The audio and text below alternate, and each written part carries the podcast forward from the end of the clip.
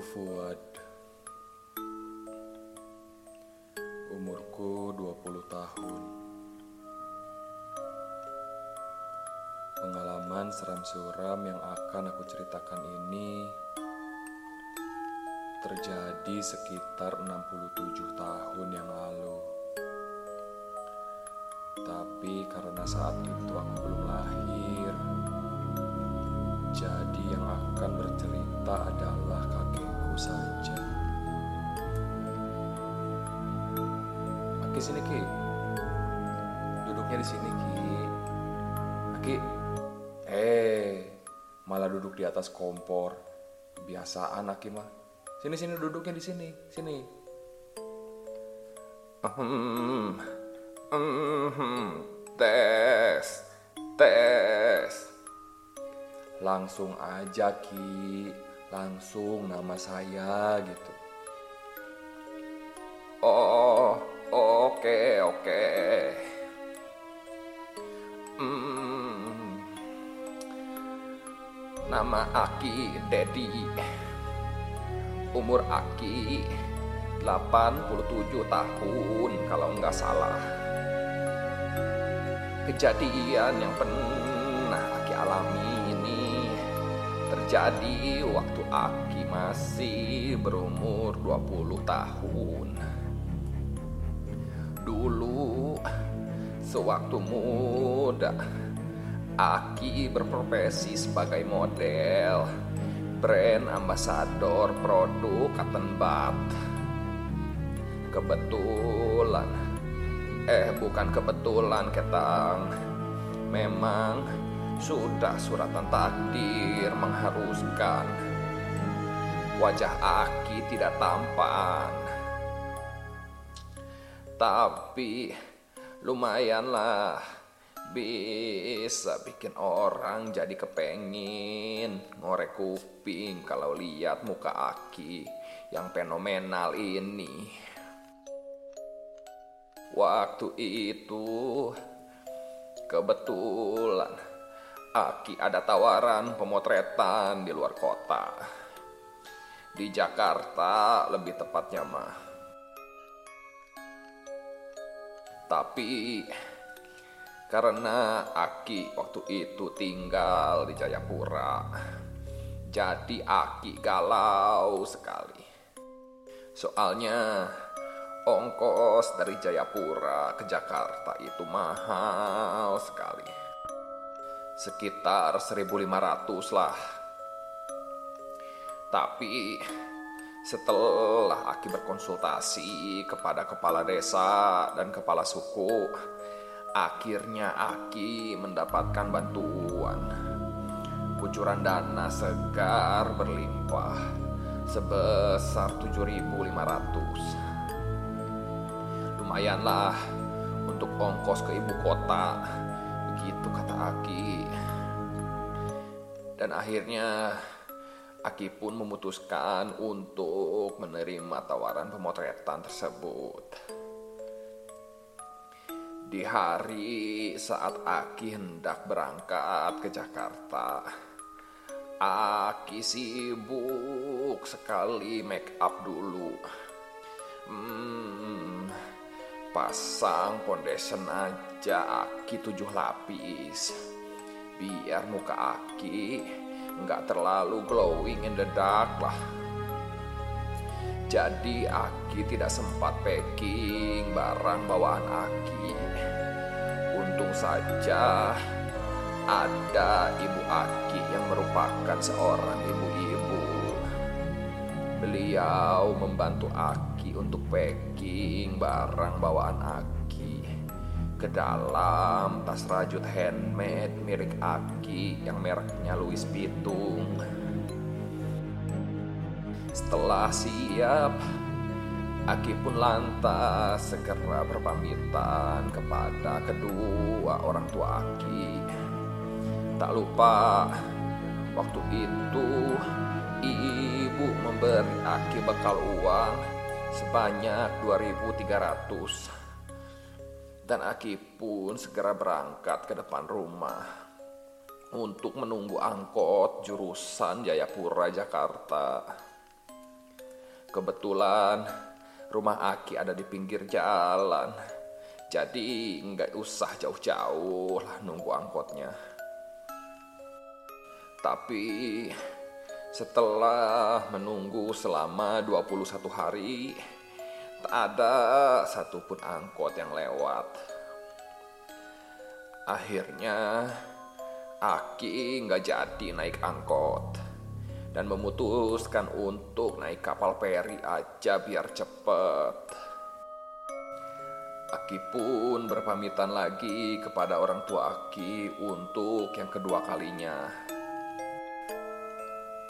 Lalu kemudian berangkat ke pelabuhan. Singkat cerita, sesampainya di pelabuhan, Aki langsung membeli karcis dan langsung naik ke kapal peri jurusan Jayapura Merak. Waktu itu sudah malam sekali, sekitar jam 10 malam lah. Dan saat sudah berada di dalam kapal, Aki langsung mencari tempat Tempat apa Ki? Tempat sampah. Hmm, ya tempat duduk lah. Masa cari tempat sampah? Dasar cucu bangsat. Gitu aja ngambek. Yuk dilanjut ceritanya. Hmm, oke. Okay. Karena saat itu kondisi di dalam kapalnya sangat penuh sekali. Jadi Aki harus menelusur ke setiap ruangan yang ada di dalam kapal untuk mencari tempat Aki beristirahat. Dan pada akhirnya Aki nemu satu ruangan yang kelihatannya sepi. Tapi waktu Aki masuk ruangan itu, kondisi di dalam ruangan itu gelap, dingin, dan sangat lembab. Tapi Aki nggak punya pilihan lain. Untung aja di dalam tas Aki ada api unggun. Jadi lumayan bisa buat ruangan itu jadi terang dan hangat. Tapi belum sempat Aki menyalakan api unggun, Tiba-tiba Astaga Astaga.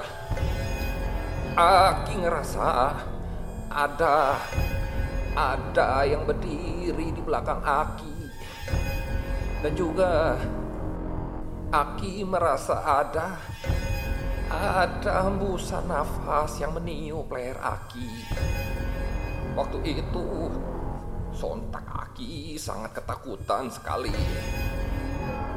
Dan tiba-tiba tercium bau anyir. Bau amis seperti bau di pasar ikan.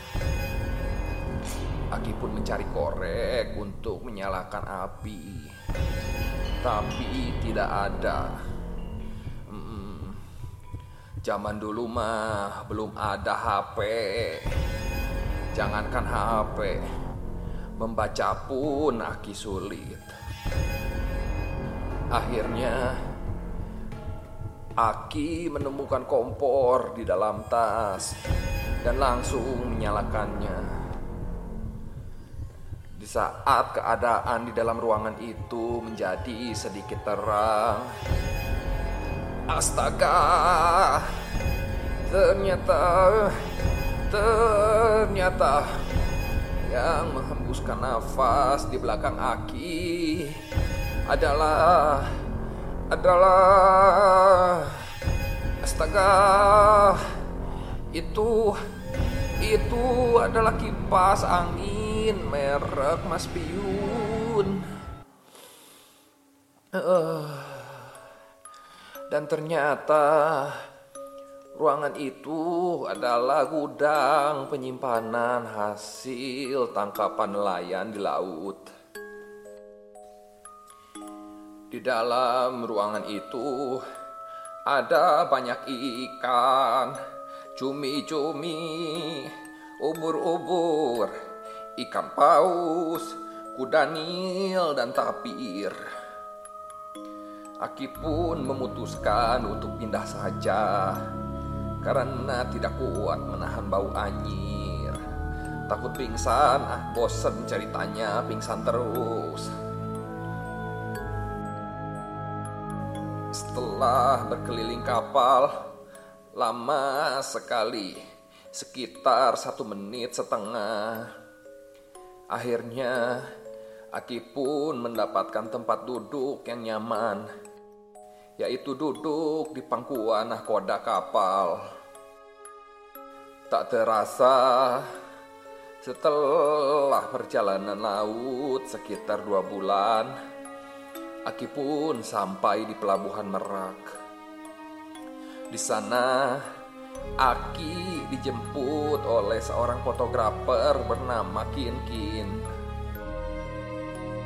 Dan kami pun langsung menuju lokasi pemotretan untuk segera melaksanakan tugas Aki sebagai model profesional. Singkat cerita, Aki pun selesai mengerjakan sesi pemotretan. Waktu itu, Aki mendapatkan bayaran sebesar 10 juta, 1 juta 200 ribu, 50 ribu, 300 rupiah.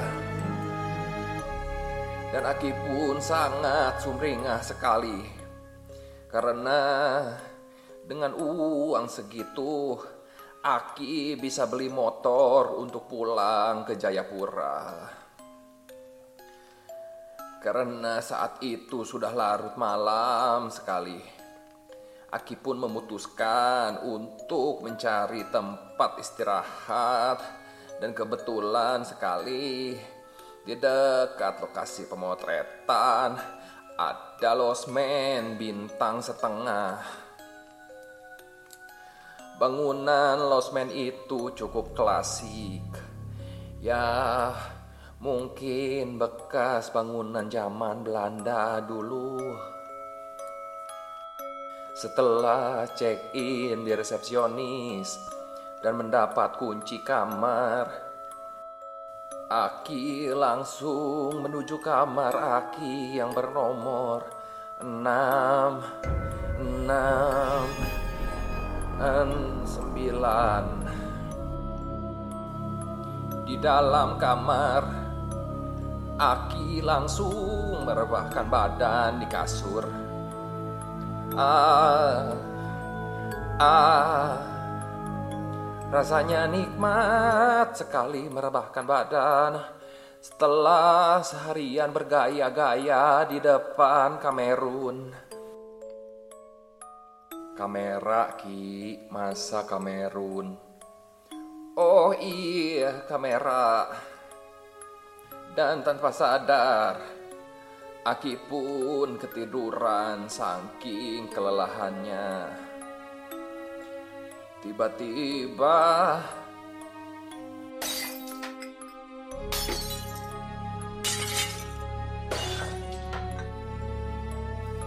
Astaga Aki pun sontak terbangun seketika Karena mendengar suara itu Dan tiba-tiba saja Lampu di kamar itu menjadi kelap-kelip Berkelap-kelip seperti sedang ada di diskotik.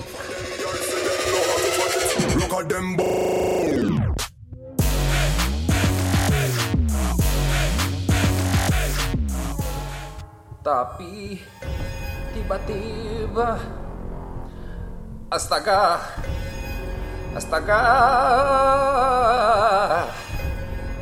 Dari kolong kasur di kamar itu muncul muncul sosok seorang wanita berambut botak.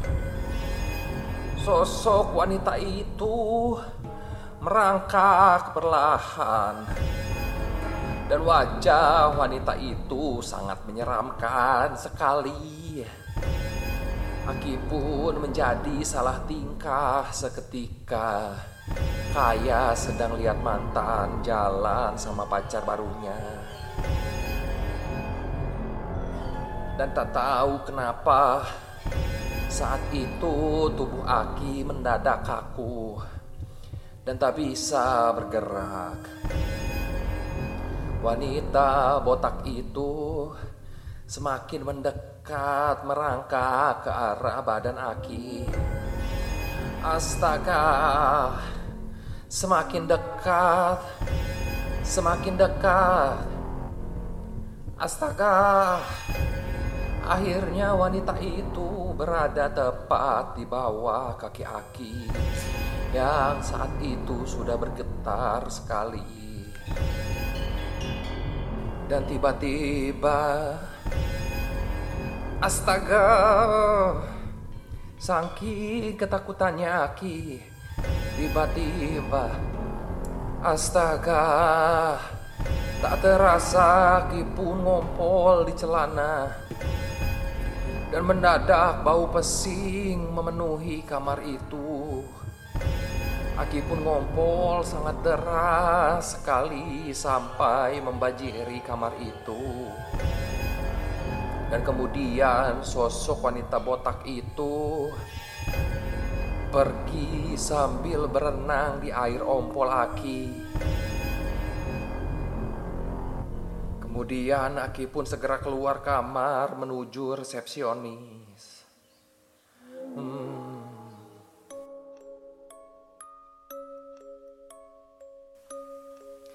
Sesampainya di resepsionis, Aki bertemu dengan resepsionis yang bernama Tuti. Aki pun terpesona melihat kemolekan wajah dan kebahenolan si Tuti. Sampai akhirnya membuat Aki jatuh cinta sama si Tuti. Kami pun akhirnya jadian dan memutuskan untuk menikah. Begitulah pengalaman seram suram yang pernah Aki alami. Semoga memberi inspirasi pada generasi muda dan memotivasi kalian semua.